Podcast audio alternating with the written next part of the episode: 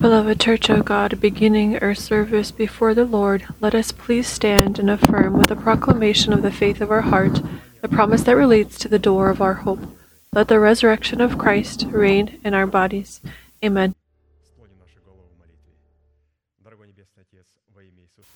Beloved Church of God, let us bow our heads in prayer. Dear Heavenly Father, in the name of Jesus Christ, we are grateful for the opportunity to be found in this place and allow us to be lifted up to heights higher than us and to break all burden and sin that binds us. May in this service be cursed as before all the works of devil, illnesses, poverty, premature de- death, demonic dependencies, all forms of fears, depression, destruction, covetousness, selfishness, all of this let it depart from the tents of your holy people. And stand now, Lord, on the place of your holy rest, you and the ark of your might, and may your saints be clothed in your salvation, and may they rejoice before your countenance. Give us more from your Spirit, fill us with your Holy Spirit, and allow us to find your holy countenance. We thank you that this service is presented by Apostle Arkady into your divine hands, and we ask you to continue to lead it with your high and uplifted hand. Almighty God, Father, Son, and Holy Spirit. Amen. May you be blessed. Please be seated. Ephesians chapter 4, verses 22 through 24. That you put off concerning your former conduct the old man which grows corrupt according to the deceitful lusts and be renewed in the spirit of your mind, and that you put on the new man which is created according to God into righteousness and holiness. And as always, we will turn to the labors of our pastor. We will turn to the Word of God that the Holy Spirit has explained to us through Him, and we will be reminded of it together. This is the pleasing time which I tell myself and remind. When we look into the Word of God, it comforts us, it edifies us, heals us, feeds our spirit, and is uncovered for us all again and again. Therefore, we today will dwell in these words, remember them, and today we will be reminded about prayer. Only through prayer we can have communication, and this prayer peace the Lord has allowed it allowed us to know and to be partakers of partakers of this eternal communion which we learn of. And we today I think will hope we'll have enough time to look at two components of the warrior of prayer or what our prayer is called to be. It is called to be a perseverant and a diligent prayer and we will see the importance of them. And I believe that we will rejoice that these principles are already found in us. And if we see something and the Lord will show us, then we will fix ourselves or be edified and affirmed. This will be as an instruction and edification for us. Pastor Arkady had called this sermon the right to set aside our former way of life to be clothed in a new way of life. For the fulfillment of this commandment, there are three basic commands and verbs. This is to set aside, renew, and clothe. And with regard to clothing ourselves into the new man, we need God's help and the subject of His mercy, which is the unique power of God yielding His essence. So, if you remember, we can see the goal, but we can't achieve it ourselves. We need help. And we, for some time now, and the Holy Spirit is teaching us that we need to turn to God for help. And the means for accepting every kind of help expressed in the inheritance of the mercies of God is prayer or worship. If we won't know how to worship, then we can't accept the help of the loving Father. He has given birth to us and He wants to grow us. Prayer is the right that a person gives to heaven to interfere in the sphere of earth. And we are called to give God the right only on His established conditions.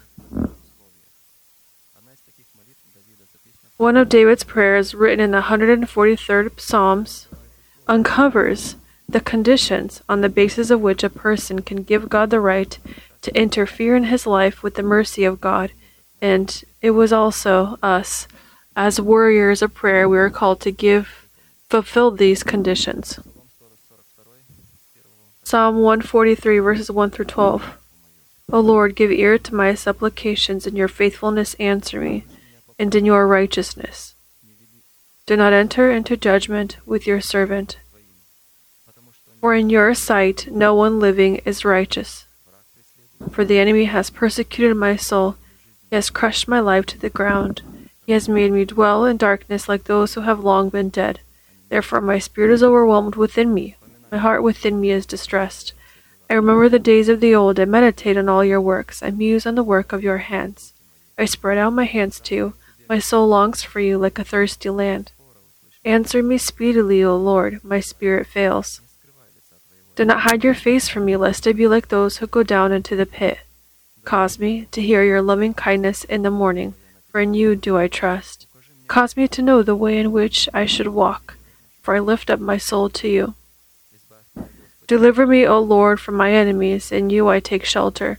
Teach me to do your will, for you are my God. Your spirit is good. Lead me in the land of uprightness. Revive me, O Lord, for your name's sake. For your righteousness' sake, bring my soul out of trouble. In your mercy, cut off my enemies and destroy all those who afflict my soul, for I am your servant.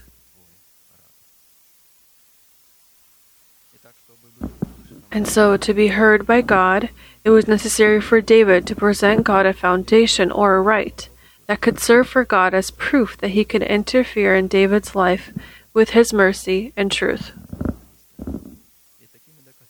And from David's perspective, this kind of proof in this prayer contained ten different arguments that David brought to God, saying, Hear me because of your righteousness and truth. Hear me because I remember the days of the old and all your works. Hear me because I spread out my hands to you. Hear me because I trust in you. Hear me because I lift my soul up to you. Hear me, for I run to you. It's very important that when something happens in our life, to immediately run to the Word of God, to the Lord, and to trust in the Word of God. Because in that moment, our soul might tremble, stumble, or there might be some thoughts that come up. But we ought to run to the Word of God to learn what it says and to fulfill it. Furthermore, it says, Hear me because you are my God. Hear me for your name. Hear me for your mercy. And hear me because I am your servant. To keep in our heart a remembrance of the days of the old and all the works of the Lord in these days. This means to keep in your heart truth and righteousness that testify before God the results of the great work of redemption, which gives God the opportunity to demonstrate his manifold mercies in our heart. And so, by keeping in our heart a remembrance of God's works done by Him in the days of the old, we erase from our memory the deeds of people and information that was passed down from the vain life of our forefathers. Very important thought here to keep in our heart a remembrance of God's works made by Him in the days of the old. In doing so, we blot out the memory of deeds of people and information that was passed down from the sinful life of our forefathers. Information won't leave itself. When we fill ourselves with God's information, meditate upon the works of God, then the other contrary information is blotted out, which we inherited from our forefathers. What purpose in the relationship between God and his redeemed child is the remembrance of God's works in the days of the old, called to fulfill and sealed on the tablets of our heart? One of these is the breastplate of judgment that contains the mystery of the Mimim Durim, through which God could hear man and man could hear God. The purpose of the remembrance of God's works in our heart is called to be the breastplate of judgment that contained the mystery of the Mimim Durim, through which God could hear man and man could hear God. The breastplate of judgment as a subject of a continual memorial before God is the format of a continual prayer, which we again will be reminded of today. Prayer that does not coincide with the conditions and characteristics of a breastplate of judgment does not have any right to be called a prayer, because only the format of a continual prayer, presented in the breastplate of judgment of the high priest, gives us the right to enter the sanctuary as kings and priests of God were called to represent the interests of God's judgment per those commandments and statutes that are yielded by the teaching of Jesus Christ who came in the flesh, and two precious stones and the names of the twelve sons of Israel written on these stones. Twelve precious stones and the names of the twelve sons of Israel written on these stones. It's important, and we've already been told that only kings in peace were able to call upon God, to enter into the temple, and to serve God. We all are different, but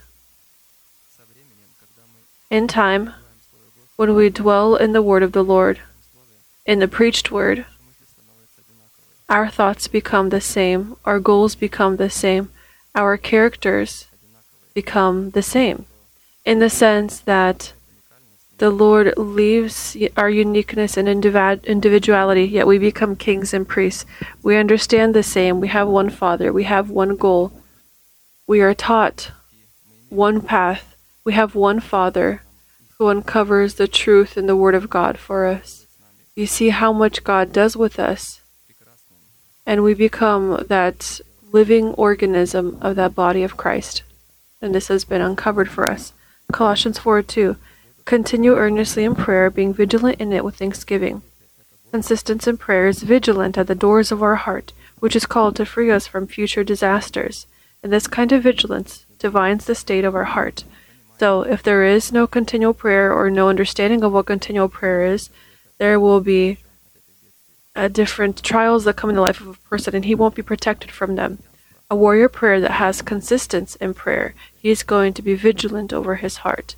He is not going to allow himself or his heart to incline to the left or to the right.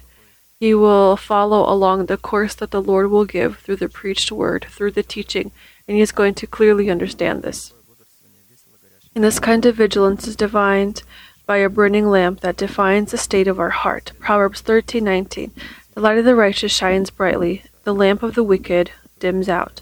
And Pastor reminds us, if you listen to the original, he says, the wicked, only a person that was once Christian, whose lamp burned, and then he began to resist the order of God, the messenger of God, and he begins to distort the word, he turns into a wicked.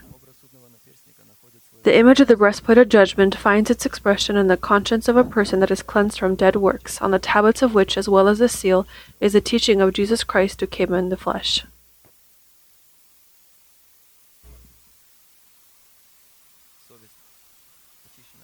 A conscience that is cleansed from dead works with a seal on the tablets of truth and righteousness will yield the nature of true worshippers who will give God the right to act in them and through them on planet Earth. In the place of Scripture, Exodus 28, verses 17 through 21. And you shall put settings of stones in it, four rows of stones. The first row shall be a sardius, a topaz, and an emerald. This shall be the first row. Second row, carbuncle, sapphire, and a diamond. Third row, a jacinth, an agate, and an amethyst. And the fourth row, a chrysolite, an onyx, and a jasper. They shall be set in gold settings, and the stones shall have the names of the sons of Israel, twelve according to their names, like the engravings of a signet, each one with its own name. They shall be according to the twelve tribes. The twelve golden settings of the breastplate of judgment is the image of the judgment of God and the teaching of Jesus Christ who came in the flesh, written on the tablets of our heart, which we as worshippers of God are called to represent in our continual prayer. So, if before the teaching we were different, our characters were different, some were more humble, some were not as, uh, some were courageous, some not as courageous, then when we become perfect as our Heavenly Father is perfect, we become as lions. Because we are going to need to judge, we are going to need to proclaim judgments to ourselves and to those around we again become one, the same, similar as Christ. And the twelve precious stones with the engravings of markings, the twelve names of the sons of Israel, is an image of our continual prayer that represent the perfect judgments of God. Continual prayer is an unceasing prayer that finds its expression in trust in God. And this kind of trust on the tablets of our heart is presented in the twelve precious stones of the breastplate of judgment, with the engravings of the twelve names of the sons of Jacob. And if you remember, there was a beautiful thought how we are tied to Jacob, and a warrior prayer is tied to Jacob, because the names of the sons of Jacob are on these stones, they were engraved on these stones. Hebrews 10:35 Therefore, do not lay aside your hope, which has great reward. The breastplate of judgment and the twelve precious stones contains the same order in makeup as the twelve walls of the New Jerusalem and the twelve pearly gates, but with different functions and different purposes. This is the means for achieving the goal set for us by God, which is called continual prayer. The breastplate of judgment is the means. Continual prayer is the means.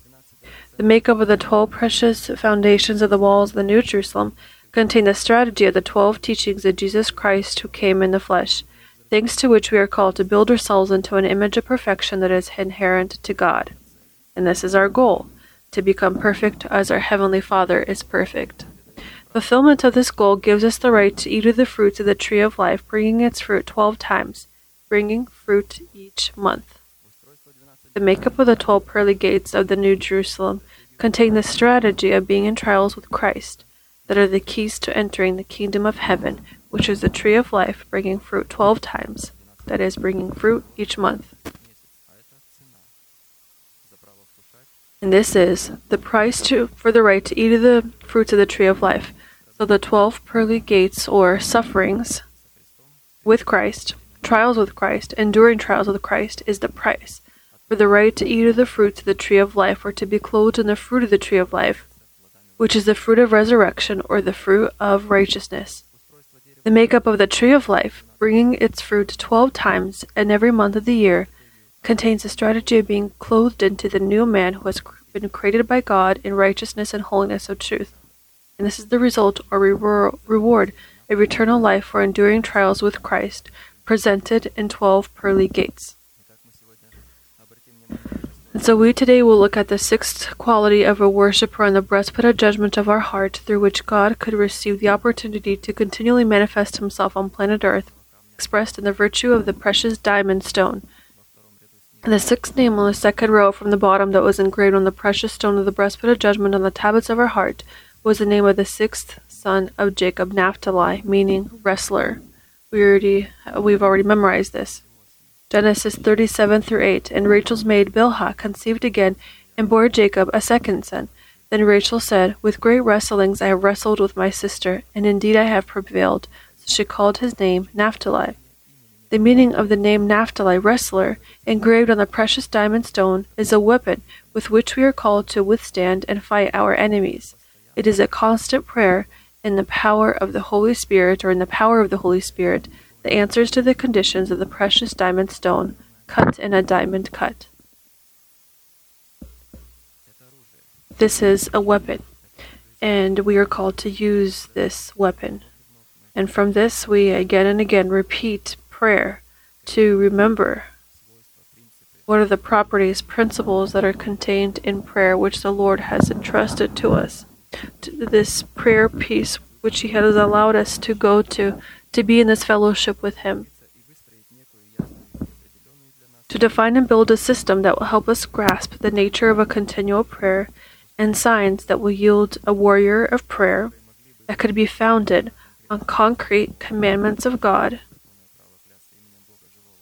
Then, according to revelations from Scripture, our prayer in the quality of warriors of prayer, yielded by the virtues of a diamond, are supposed to be. If you ask a Christian person, what your what is how is your prayer called to be? Many believers won't be able to answer how we are taught, how the Holy Spirit uncovered it for us, what riches He has placed in this and through our pastor and uncovered in Scripture, how our prayer ought to be.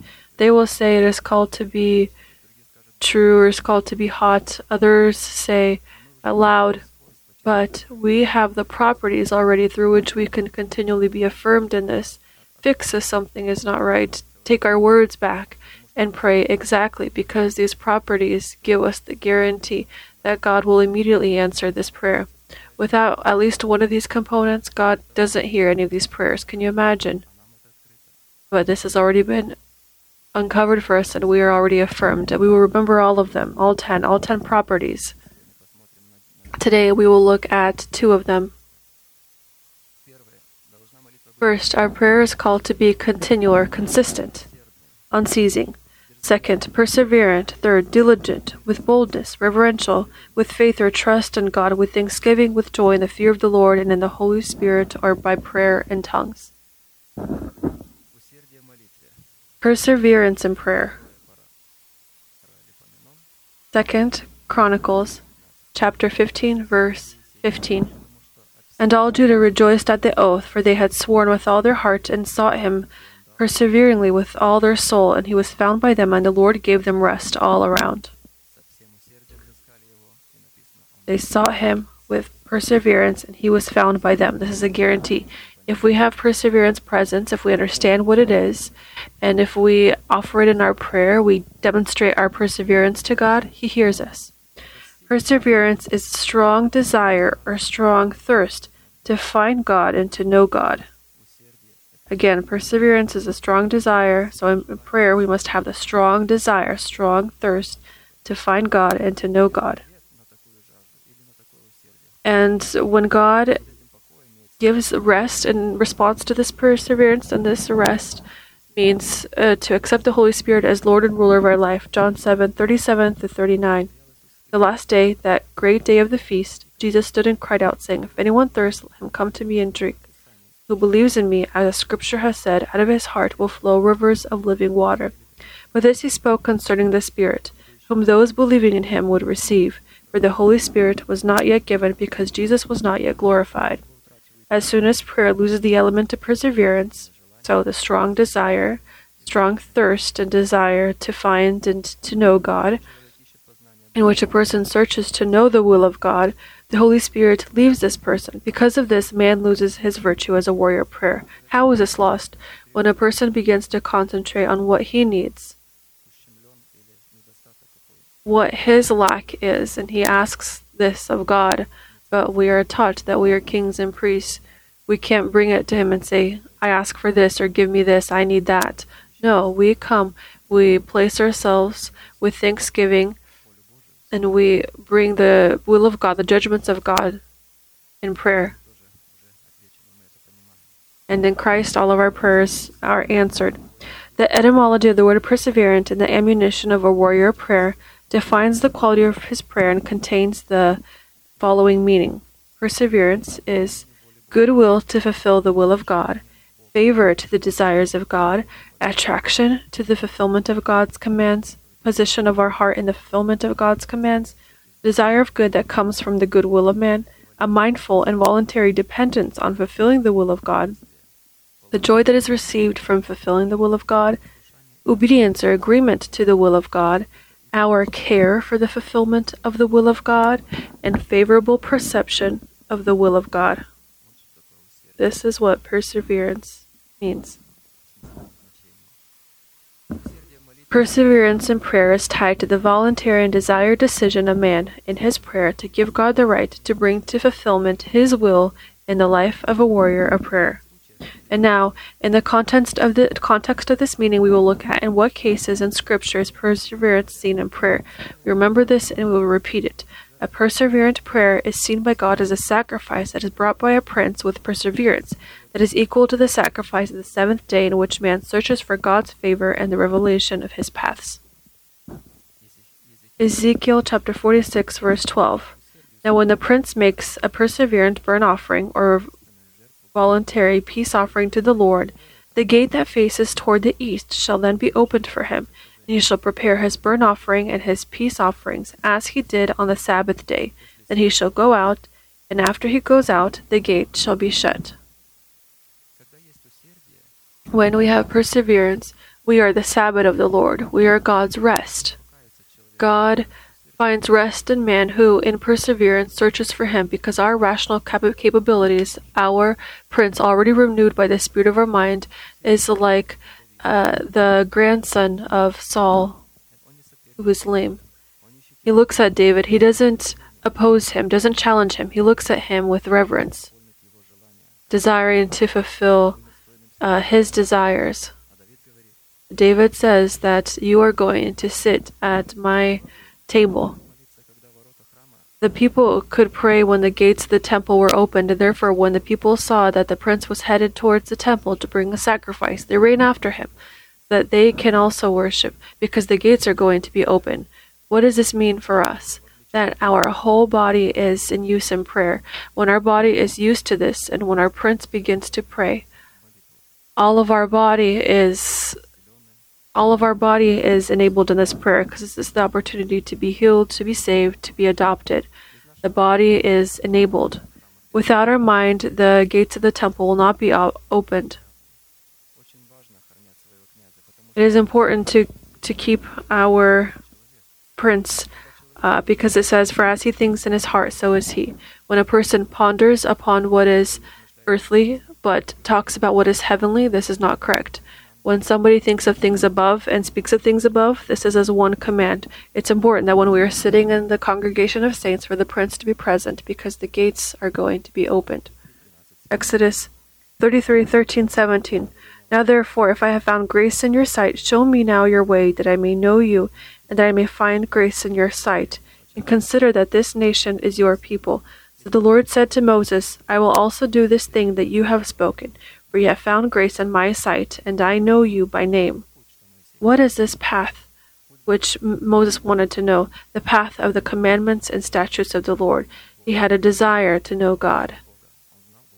He knew God, but he wanted to know Him fully, to know Him again, because God is always uncovered and revealed, and for all of eternity He will be revealed to us and uncovered. Only fulfilling these commandments and statutes, I will be able to know you. And Pastor says that when the Lord turns to a person, He says, Tell me your name. And if a person doesn't know what his name is, or what the Lord wants in response, then he will be lost. Perseverance is our name. Our first words must be perseverance, and then God turns to us, to our prayer. There is no uh, perseverance, He doesn't answer these prayers.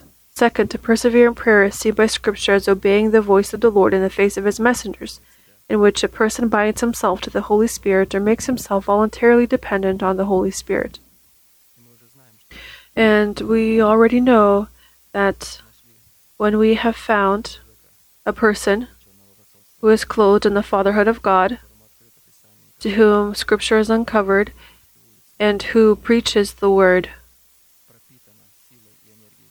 which are filled with the power of the Holy Spirit, and when we incline our ear, we bind ourselves to the Holy Spirit. This is binding ourselves to the Holy Spirit. He will tend to us through the preached word. We will know it, we will sow this word, and only then we will proclaim it. And Pastor mentions a place of scripture that shows this uh, our bind to this person because we are called to hear the voice. Where will we hear this voice from? If we begin to listen to our own voice, this is not good. We don't need to listen to our voice. We need to listen to the preached word in such a way that then in our thoughts we hear the thoughts of Pastor. What does Pastor say about this? How did he uncover this place of Scripture? How do we understand this truth? And how do we hear his voice? Then we are led by the Holy Spirit.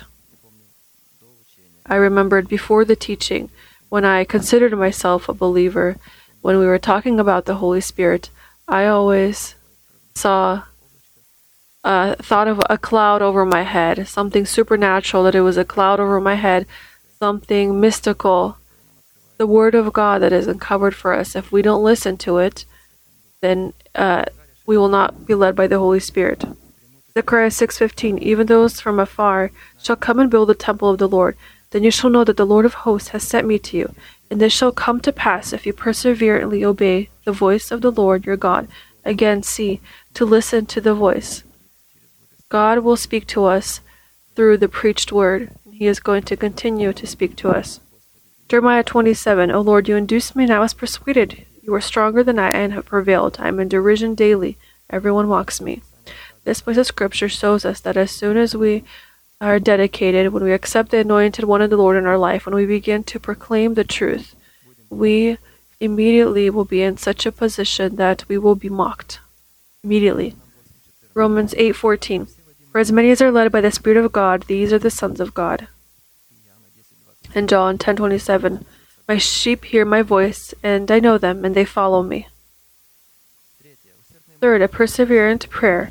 Without a perseverant offering to God, clothed in the format of tithes, this is a forgery of perseverance. Again, if you ask a Christian person, uh, if you ask those surrounding us what tithes are, they will uh, few will be able to respond to this even or even understand what truth is and the beauty that we have an understanding that we have the honor of serving God with tithes and offerings and to understand how to offer them, where to offer them, and why to offer them. Exodus 25 1 through 2 Then the Lord spoke to Moses, saying, Speak to the children of Israel that they may bring me an offering. From everyone who gives it perseveringly with his heart, you shall take my offering. You see, perseverance. Offerings. In offering, perseverance must be present in offerings. If we bring our offerings, this is correctly. We don't have desire or thirst or strong desire to know God so that the truth can be uncovered who my Father is. What does this truth mean that I am pondering on? Then this is correct. We have perseverance. If this lacks, if we mathematically count out 10% because, well, we need to, then there is no perseverance. We need to search for Him and apply our perseverance. Exodus 35:22 They came both men and women as many as had a persevering heart and brought earrings and nose rings rings and necklaces all jewelry of gold that is every man who made an offering of gold to the Lord in that time there was no money and people brought their gold, and their jewelry. From this, God created the temple. We must remember that the spiritual temple God will build out of our tithes, because this is not just honoring God, but this is the building material which is going to build our spiritual dwelling and turn us into a spiritual house. That's why people that do not honor God with tithes and they don't understand that they must do this with perseverance and how to do this. It's impossible to build a spiritual temple in the sense that it's impossible that the Lord will live this live in them. We need to build a spiritual temple so the Lord can live in us and we in him. 2 Corinthians 8:12 For if there is a persevering mind, it is accepted according to what one has and not according to what one does not have. And 2 Corinthians 9 1 through 2.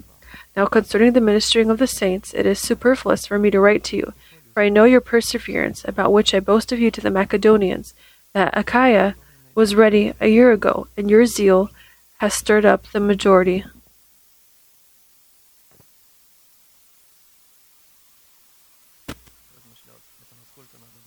I pondered upon this. This was how much the Corinthians had to prepare generously, and to awe the apostle that he boasted of them. Because a man of God doesn't boast just because he boasts of the characteristics of God. He saw the character of God in the Christians, in the disciples. And of course, this brought many to awe because they saw this character trait of God. How people love their brethren, love the believers, react to help, and are hospitable. Without offering our tithes to the Lord, people can't bring their tithes to the Lord. The Lord accepts those who bring their tithes with perseverance. And Mo- Moses built a tabernacle, and then God came and lived in this tabernacle, and the people could come to the Lord. You see, this is out of those resources that Moses had built, and there God came, and people could pray and have a relationship with the Lord. The same thing God will do build this tabernacle in ourselves when we all will gather, we will see and understand this tabernacle, but this tabernacle is going to be in each person. God wants those who bring according to perseverance to become his tabernacle. He who does not honor God with tithes and offerings cannot be the tabernacle of God ever. 2 Corinthians 9 7. So let each one give as he proposes in his heart, not grudgingly or of necessity, for God loves a cheerful giver. Fourth, a perseverant prayer is a sacrifice of thanksgiving where a person with faith sees his deliverance from all trouble and thanks God for this. He sees by faith that he is going to be delivered from this illness, that he will be delivered from this dependency, he will be delivered from this weakness. He will see this with faith and to thank God for this, and this is called a perseverant prayer. Psalms 54, verses 5 through 6, David writes, I will perseveringly sacrifice to you. I will praise your name, O Lord, for it is good. For he has delivered me out of all trouble, and my eye has seen its desire upon my enemies. When did he write this? He wrote this psalm when he was not yet delivered from these enemies, and when the enemies has pers- had persecuted him from all around. He was persecuted by Saul and other enemies, and he said, I will perseveringly sacrifice to you. I will praise your name, O Lord, for it is good.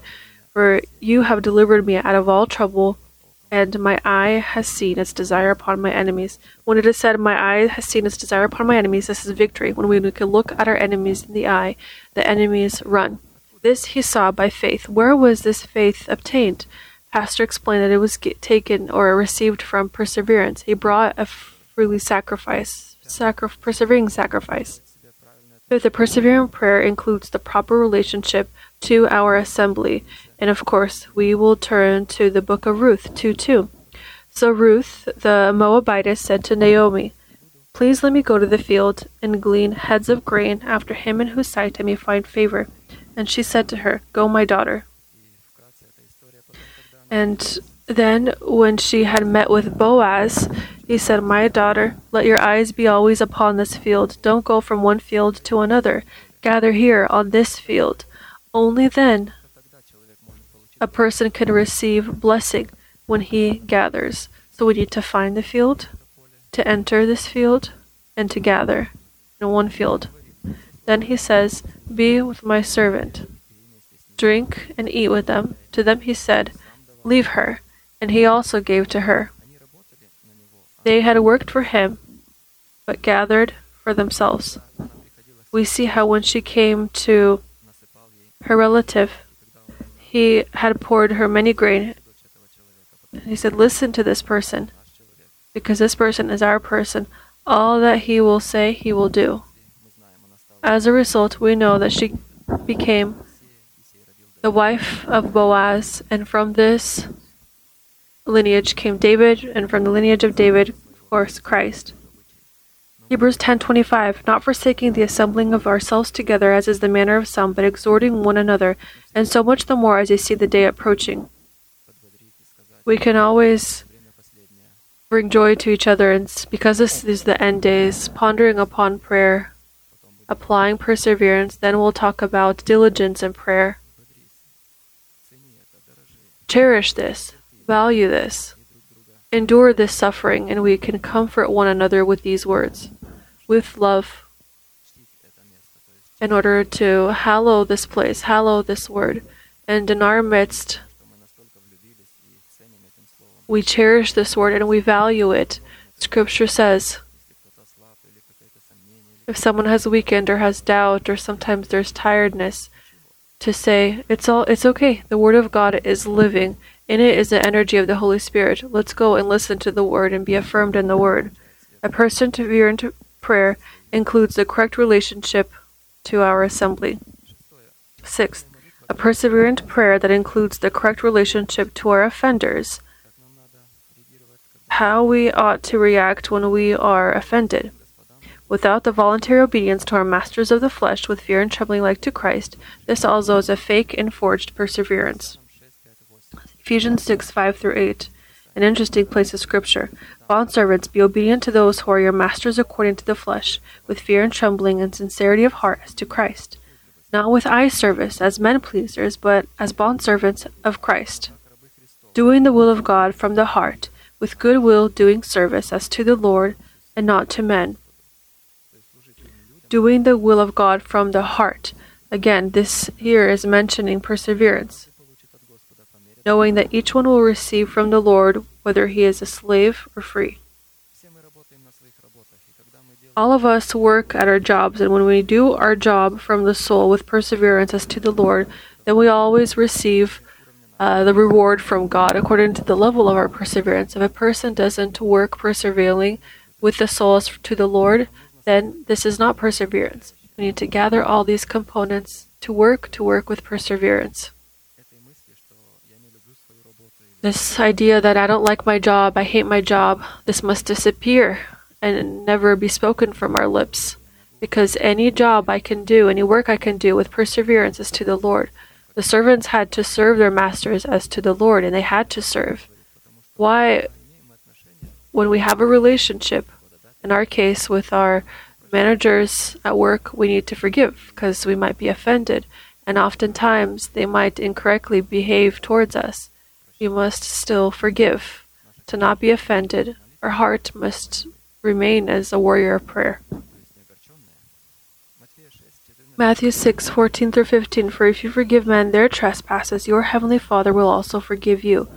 But if you do not forgive men their trespasses, neither will your Father forgive your trespasses. This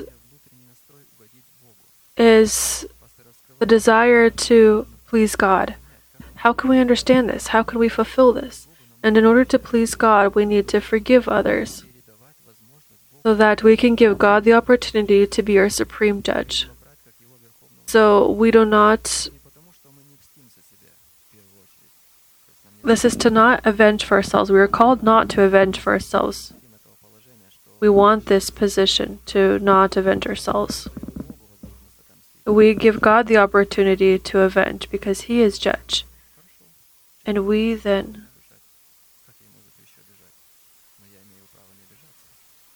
have the opportunity to not be offended. They may offend us, but we have the opportunity to not be offended. In doing this, we acknowledge him as supreme judge and God sees this. Hebrews 12:14 Pursue peace with all people and holiness without which no one will see the Lord. Our non-partaking to sin is holiness. We don't have non-partaking to sin, we won't be able to see God. Matthew 5 9 Blessed are the peacemakers, for they shall be called sons of God. A person that has perseverance, he is a peacemaker. He practices and creates the peace of God. He tries to bring peace to people and not to bring them to argument. He doesn't cast certain ideas so that someone can think negatively. If a person brings arguments upon, um, up, upon people, he can't be a peacemaker. We don't always need to, to save a person who he is in order to, for us to hold peace. Of course, if these are outside of the boundaries of holiness. 7. Perseverant prayer is the correct state of the heart before God that is expressed in the persevering diligence to lead a quiet life and do work with our own hands. 1 Thessalonians chapter 4 verses 10 through 12. But we urge you, brethren, that you increase more and more, that you also aspire to lead a quiet life, to mind your own business, to work with your own hands, as we commanded you, that you may walk properly toward those who are outside, and that you may lack nothing. A very important component. Those that are lazy and don't want to work but want to live according to someone else's money, that is our the parasites of mankind, of which Apostle Paul said, He who does not work must should not eat. If you don't live, try not to eat. If you don't work, try not to eat. A person thinks, Well, I have to eat, therefore I need to work. God is a worker. He's not lazy. That's why perseverance and laziness are totally different things. They stand in opposition of one another and we must understand this pastor says. Proverbs 4:23 Keep your heart with all diligence for out of it spring the issues of life. We talked about the components, the component of the state of the human heart before God that is expressed in the persevering diligence to lead a quiet life and to work with our own hands. Do not allow a thought in our heart to not work. We need to work. God is a worker. We must keep our heart, and then perseverance remains we still have some time, we'll talk about diligence in prayer. In Scripture, the word diligent is attributed to prayer as a steadfast statute and urgent military order. And we should remember that each point about prayer is a urgent military order. We can't do this, not do that. This is a command. We ought to fulfill it. If you're a warrior prayer, then you are at service to the Lord. You are a soldier of the Lord. It's strange. People try to create order in life, but they don't ever want order for themselves. How to uh, they don't know how to apply this order. In the army, someone has asked, "What is the structure in this army? Can every soldier come and do whatever they want?" They'll say, "No, of course not. What kind of army will this be?" But when it talks about God's order, that there's also order in the church that we are warriors of prayer and that we must follow some kind of commandments and know them, learn them to apply to ourselves. To not make it just a habit, but make it our essence, our life. And this is our goal for warrior prayer. And a person says, Well, this is too difficult. I won't do it. When I was in Lithuania, and when I had just heard the teaching, and people began to separate, and one of the people who was no longer a brother, he said, This is way too difficult. This gospel is way too difficult. There's way too many points that pastor talks about. Well, how? There's order. This order must be present and it must be taught and learned. Despite the fact that diligent and perseverance ratify the truth of one another and the nature of one another, in their nature they have different properties and following one purpose, expressed in the perfect will of God, they have different uses. Perseverance and diligence are not the same words. And we already know this, we'll repeat, we must know this. That in Scripture, perseverance and diligence are different. Diligence is the opposite of laziness. A in prayer, is, we know, is a heartfelt devotion to God, expressing an unearthly love for God. This is perseverance. Whereas diligence in prayer is the effort that is born from perseverance.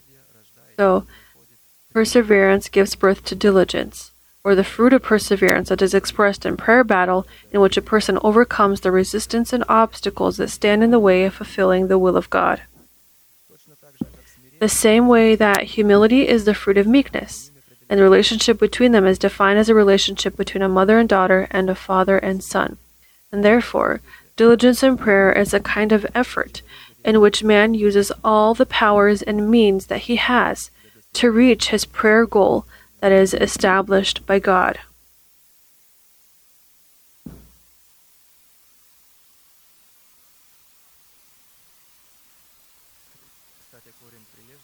And the root of the word diligence is found in contiguous, which means being extremely close to something. Therefore, we are referring to diligence in prayer. When we are referring to diligence in prayer, we are referring to being close to the will of God, in which a prayer, a warrior prayer, battles within the limits of the perfect will of God.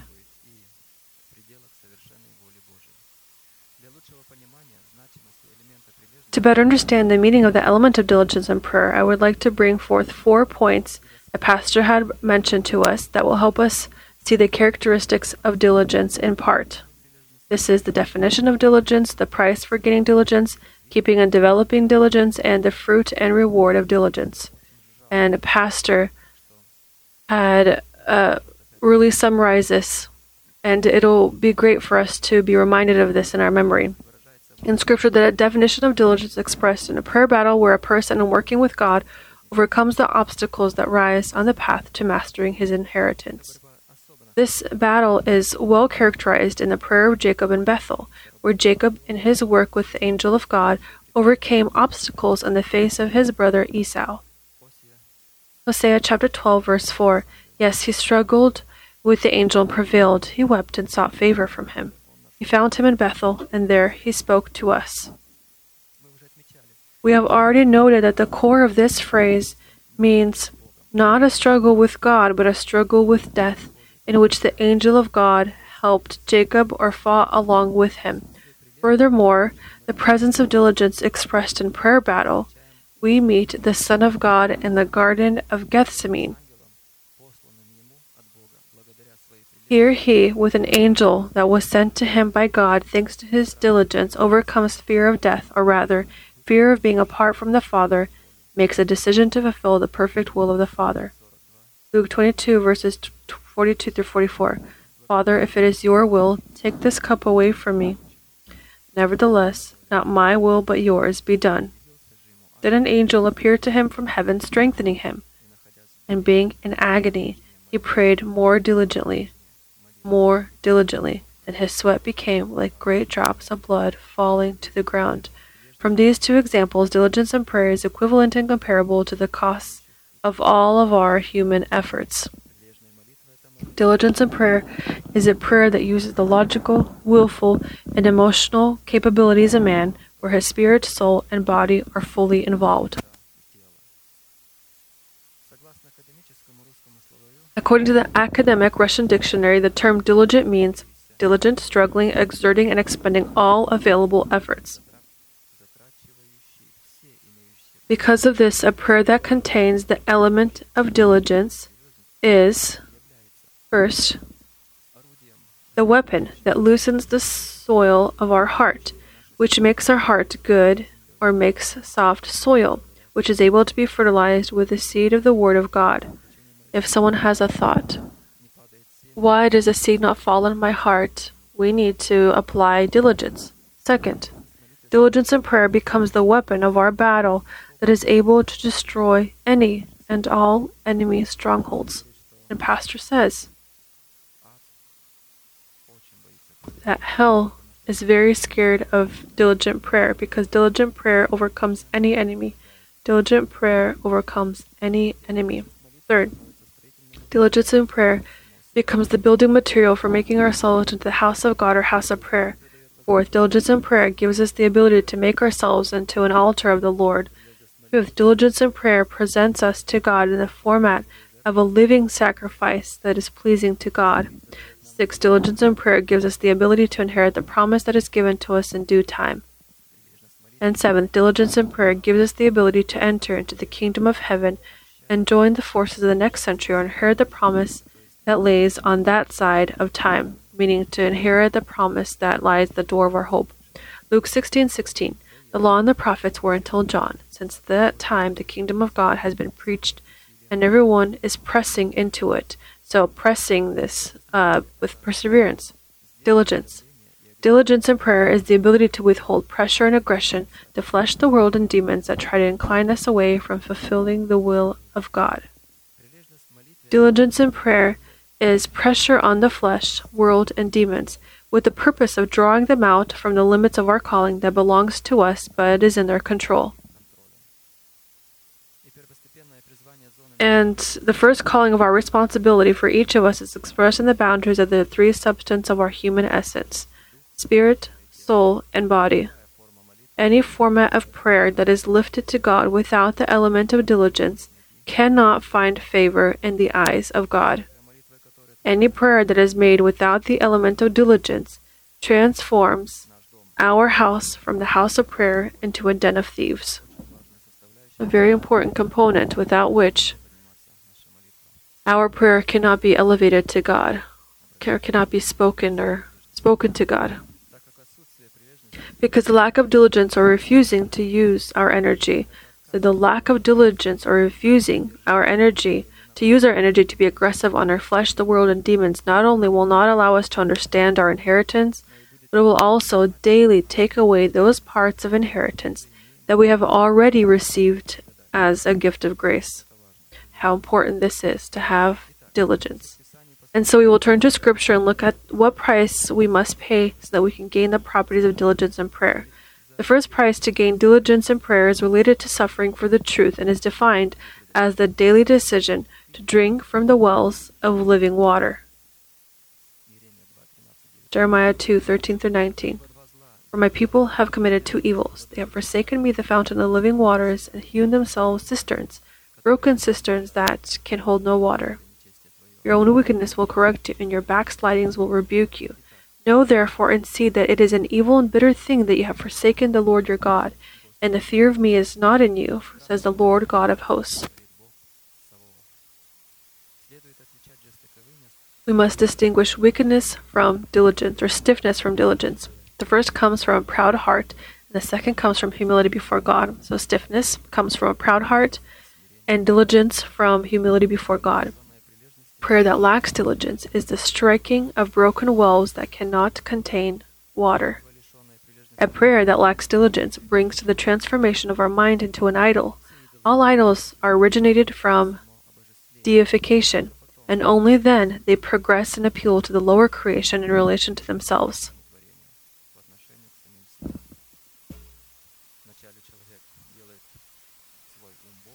So, first, a person makes his mind a god, and then he begins to worship different things like mountains and flies, whatever they whatever they can think of. To make an idol out of our mind is to decide to refuse to be diligent in prayer. So to stop fighting with sin and to say, "Oh, this is not mine. I can't do this." That's it. Diligence is lost. And then you in time are transformed not into that which you desired in the Lord. So in order to make an idol out of our mind is to decide to refuse to be diligent in prayer for the fulfilling of the will of God, and then our fate and the fate of our descendants will be sealed. Rejecting broken cisterns and the subject of human inferences, and selecting the source of living water and the subject of submitting to the words that come from the mouth of God through His trusted messengers, we make a deposit for gaining and cultivating the potential of diligence contained in our new essence there is a lot, a big portion of the price that we pay purchasing it. Important for us to have diligence that is contained in our new essence. When we drink water out of broken cisterns, we suffer. However, these sufferings are a result of our pride and not the price of diligence. But when we drink out of the source of living water, we will also suffer, but this time for the truth. And to suffer for the truth is a price, in the good sense. We will pay a price. Because all of the powers of darkness will be turned against us in order to turn us to making our own cisterns. So we try to implement our own understanding into the teaching. This was open to me this way, this is how I understand, and so forth. Be quiet.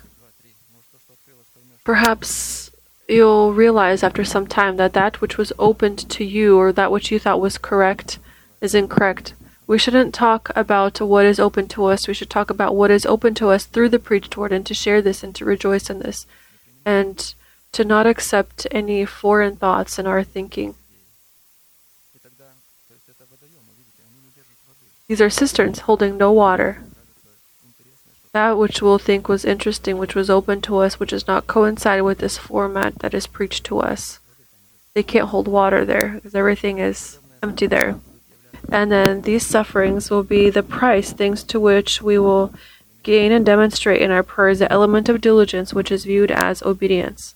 So, diligence is obedience. Hebrews 8 5, 8 through 9. Though he was a son, yet he learned obedience by the things which he suffered. Having been perfected, he became the author of eternal salvation to all who obey him.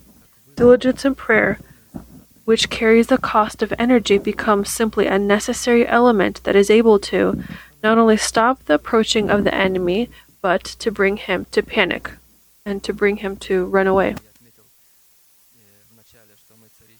Why did I note at the beginning that we are kings and priests and that our character is transformed? However, we may be quiet or or cowardly, courageous, we are still transformed into that image of a king and priest that fulfills the judgment of God. Not just to stop the enemy, but to destroy the enemy. As God states, He has already explained what the enemy is like, what enemies we are called to destroy and to hate, and to those that we are called to love. And when we fulfill judgment, we will need to understand that this will destroy the enemy. It doesn't matter who I was before, I am right now called to ratify the judgments of God. Now we will look at how do we keep and cultivate the element of diligence and prayer. Keeping and cultivating diligence and prayer is done in constant and disciplined resistance to the powers of our uncrucified nature, lusts of this world, and the things of darkness. Colossians 3 23 through 24. Whatever you do, do it diligently as to the Lord and not to men, knowing that from the Lord you will receive the reward of the inheritance, for you serve the Lord Christ. Having violated this decree, we behave not according to righteousness and therefore demonstrate lawlessness. So all that we do that is done non diligently this is something that God does not accept, He does not like. He who does wrong will be repaid for what he has done, and there is no partiality. Colossians 3:25. As you can see, works that are done without diligence is viewed by Scripture as works of unrighteousness and lawlessness. Not as something that is done unright, but lawlessness. Uh, lawlessness will never be accepted by God, because He's far from it. It will never be close to it. Because all that God does, He does with diligence. He Himself does this with diligence. Therefore, diligence is first and foremost the property of God that line outlines all of His works. Apostle Paul wrote about this to Titus, whom he called his son, just as he did Timothy. Titus 3 7 through 8, that having been justified by his grace, we should become heirs according to the hope of eternal life. This is a faithful saying, and these things I want you to affirm constantly that those who have believed in God should be careful to maintain good works. These things are good and profitable to men.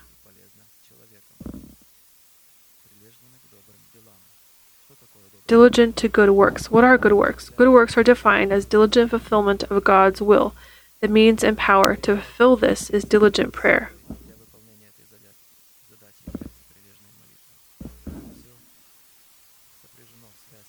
So everything is tied to this. We are called to fulfill the will of God. This is the good work. And we are called to have a diligent prayer, the property of a diligent prayer. Now we will turn to the reward and fruit that saints inherit thanks to the implementation of diligence in their prayers. The implementation of diligence in prayer is a feat of faith, the standard of example of which is Christ. The fruits and reward of diligence in prayer open the opportunity to unveil the supernatural ability to realize our calling and our inheritance in all spheres of our life, or rather, give God the right to respond to our prayers.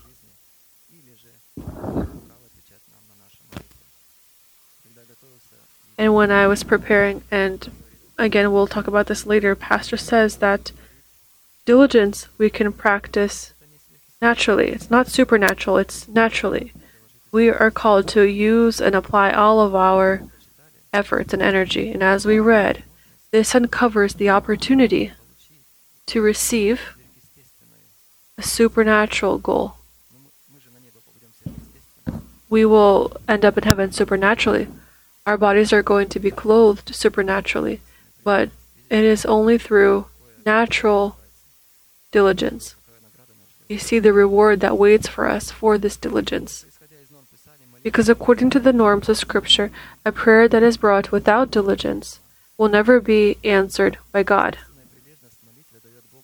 True diligence in prayer gives God the right to answer this kind of prayer through a supernatural way. We use true diligence and God responds with supernatural supernatural way. Acts 12 5 through 7. Peter was therefore kept in prison, but constant prayer was offered to God for him by the church, or, perse- or diligently they prayed. And behold, an angel of the Lord, angel of the Lord stood by him, and a light shone in the prison, and he struck Peter on the side and raised him up, saying, Arise quickly, and his chains fell off his hands. The church had prayed for him. Diligently, they disciplined themselves. They, in this moment, didn't feel any kind of supernatural strength. Th- this is the essence. You will not feel supernatural strength. You will continue to discipline yourself, standing on this, using all your efforts, and then God responds uh, supernaturally to this kind of diligence. True diligence in prayer opens up in a person the supernatural ability to hear and see the Spirit of God. This is wonderful. True diligence in prayer gives a person in us the supernatural ability to hear and see the Spirit of God. Isaiah 21, 6 through 10. For thus has the Lord said to me, Go set a watchman, let him declare what he sees. And he saw a chariot with a pair of horsemen, a chariot of donkeys, and a chariot of camels, and he listened earnestly or diligently with great care. He listened diligently with great care. Then he cried, A lion, my Lord! That which I have heard from the Lord of hosts, the God of Israel, I have declared to you. If a person does not have diligence, he cannot hear, he cannot collaborate with Urim. Diligence is a part of Thummim that is found in him. True diligence in prayer gives a person the supernatural ability to rule over one's enemies. Proverbs twelve twenty-four. The hand of the diligent will rule, but the lazy man will be put to forced labor.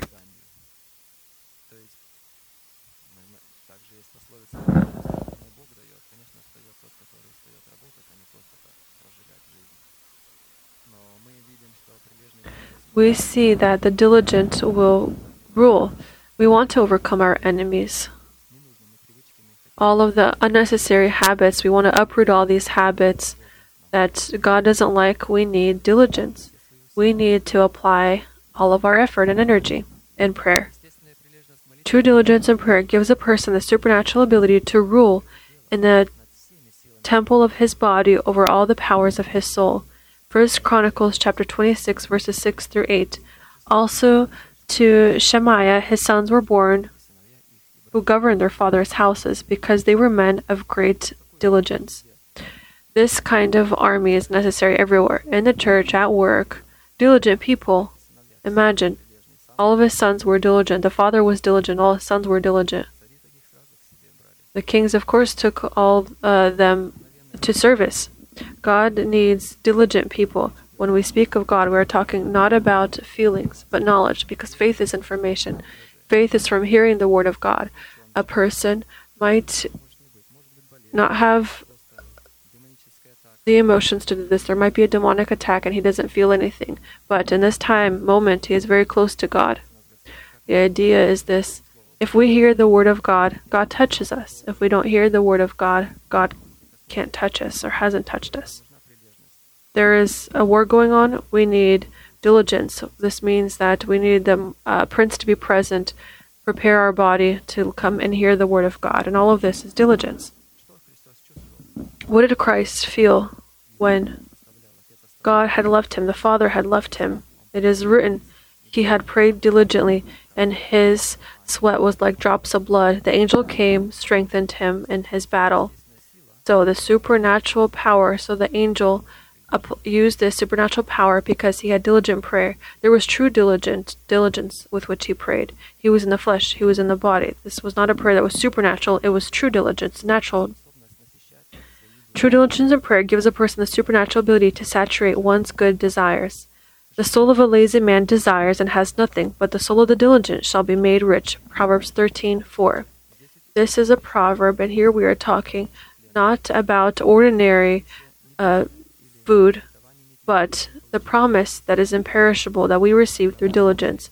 Sometimes there are many things that get in the way of us coming to service, but we diligently prepare our body, we wash it, clothe it, prepare ourselves internally, and in doing so, we come to service, sometimes overcoming obstacles, applying our effort, energy, and sometimes even money that we could have earned. He said this regarding businessmen and Christians who have dedicated themselves. They have dedicated this time, they have they have played placed this time on a schedule, and they are busy in that time. And even someone has said, We have only this time, you refuse. And of course, this is strange to the world, this is strange to carnal people, even those people that have not dedicated themselves in this way, but we are diligent. We know that we have God, and we know that His Word is valuable and more precious than all that we can earn or win or have better vacations. The Word of God has everything. If the energy of the Holy Spirit is in the Word of God, then in the Word of God I can be fed, I can be comforted, and can find rest and can gain. That's valuable, that is going to be eternally valuable. And as Pastor says, of course, over these people, uh, sometimes they are mocked, even those close to them. Because people that have not dedicated themselves, their flesh is in first place. What the flesh desires, uh, they serve. But here we need to set aside the flesh. Still, everything soon is going to burn. And as Pastor reminds us, God gives us a reward that we oftentimes lose materially to gain what is spiritual. God sees the price we pay. Therefore, here it is said that the soul will inherit what is through diligence. True diligence in prayer gives a person the supernatural ability to grow incorruptible riches. He who has a slack hand becomes poor, but the hand of the diligent makes rich. Proverbs 10:4. Makes rich, we remember David and other prophets call themselves poor, yet having great riches. Because David had always a need of the riches of God. He said, Your word is sweeter than honey. He always spoke of this. He sought this word. In the night, he pondered upon it. He got up. He found time for it. And then the hand of the diligent makes rich. This means to do this within the boundaries of Scripture, to pray according to Scripture, to take prayer words which Pastor has taught us, so that our prayer can coincide with the property of a worshiper. True diligence in prayer gives a person the supernatural ability to have precious possessions. Proverbs 12:27. The lazy man does not roast when he what he took in hunting, but diligence in man's precious possession. Here it talks about the ability to catch this prey, to roast it. The lazy man, he doesn't not yet pray not roasted. This is we're talking about the hunt, and it says that we are called to catch this. We can't receive food and other services. We ought to hunt and to constantly hunt to catch the prey. So the truth of God, revelation, it doesn't depend on our understanding. It comes holy as it is, and we ought to catch it and we ought to also roast it. And this is seen well in the example of John. He lived in the wilderness.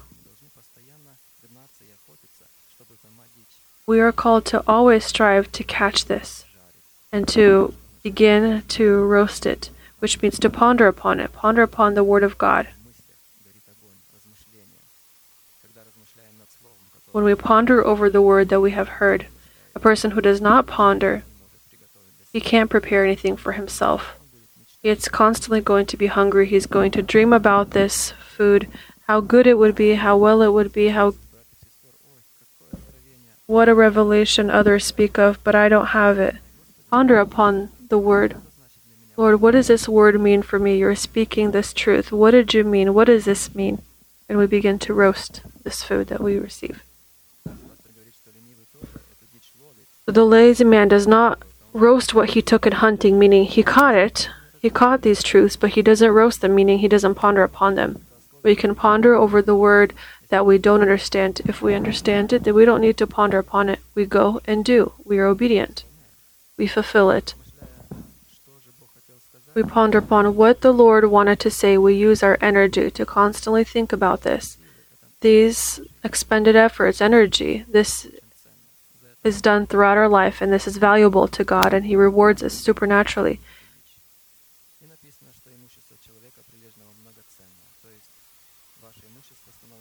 But diligence in man's precious is man precious possession. When we diligently catch this food and roast it, meaning we ponder upon it, and then the Lord will uncover for us the prized, precious possession that is contained in this word as we apply diligence and perseverance. And if we remember, God immediately answers when He sees these properties in our prayer. But if these properties are not there, He perhaps would want to answer us, perhaps would want to send, an answer, but He won't answer. True diligence in prayer gives a person the supernatural ability to do everything in the right time. The plans of the diligent lead surely to plenty, but those of everyone who is hasty surely to poverty. True diligence is also long suffering. Someone who is diligent, he knows that God will respond in prayer. He knows that he must wait. If God has promised, he will fulfill it, he will answer because through our patience, we show that we have trust. If you are lost your trust, you ought to trust in the word, and then you will be able to wait as long as necessary. If God has spoken, if the promise says of this, and I'm in the right place, I'm in the right position, and there's no sin between me and God, I will wait for it, and I know. God has promised, and therefore we demonstrate our trust. Ecclesiastes 8 5 through 6. He who keeps his command will experience nothing harmful, and a wise man's heart discerns both time and judgment, because for every matter there is a time and judgment, though the misery of man increases greatly. It's important to know that when the promise slows or tarries, that God has sent it, that is, is on the way. But it is possible that someone has slowed it, and we ought to diligent pray to learn about this. Sometimes the Lord has already sent you an answer, and if there is no diligence, you won't receive it. You see how important it is. We pray what the will of God is, and we proclaim what God wants. And when we proclaim this, we also must trust and understand that that which we pray about, the Lord responds, and the answer is already along the way.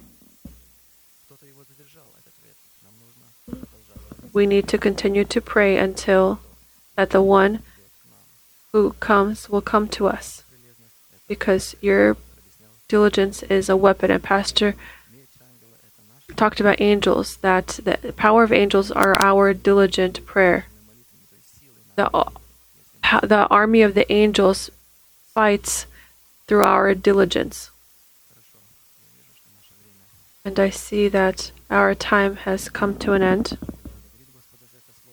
We will thank the Lord for this word, for this privilege, for this mercy, for these riches that we have, that the Lord has uncovered for us through our pastor. And we can rejoice, we can be affirmed in this, and therefore we will pray. Dear Heavenly Father, we thank you for this privilege in the name of Jesus Christ to be in this place. We thank you that you have prepared this place for fellowship with you. We thank you that you give us the right to set aside the former way of life, to clothe our bodies in a new way of life. We thank you that you uncover the conditions through the preached word on the basis of which we are called to give you the right to interfere with your mercy to our life. We thank you that you hear us for the remembrance of the old and all your works, because you live in these remembrances. We thank you that you have revealed to us how you live in us when we ponder upon your works. We thank you that you have uncovered for us the principle that keeping in our heart a remembrance of your works made by you in the days of the old, we blot out the remembrance of the works of man and the information passed along to us from the vain life of our forefathers. We thank you that we are redeemed from the vain life of our forefathers, that this does not belong to us, that that which happened with them and that which was cursed from the days of Adam no longer belong to us. We are redeemed. We are kept in you. And we thank you. They have uncovered for us what the breastplate of judgment is on the high priest that contains Thummim and Urim, through which you can hear us and we can hear you. We thank you that you have uncovered what continuity in prayer is, that we are able to be vigilant on the, the doors of our heart, and this protects us from calamity that will come across the world. We thank you for the means of the twelve precious stones, the breastplate of judgment, continual prayer. We thank you for the gold that you have shown us and the twelve foundations of the walls of New Jerusalem, this perfection. We thank you for the price of the twelve pearly gates that you have uncovered, which are enduring trials with you. And we do not fear, and we thank you for this opportunity to pay this price. We thank you for the result and the reward for the tree of life, offering fruit. We thank you that you uncover for us this clear system that will allow us to understand what prayer is, what is a warrior prayer, how we ought to be before you, so that you can rejoice and be comforted in your heart. We thank you that this perseverance, the strong desire to find you, to know you, to understand you, we thank you, Lord, that you give us the opportunity to bring a sacrifice with our Prince, that we can perseveringly listening to your to the voice of our apostle, Apostle Arkady. We thank you that we are able to bring offerings and that these are clothed in the format of tithes, and they've uncovered for us that we ourselves are your tithes and we can hallow you. That this is the building material with which we can build a house for you, spiritual dwelling.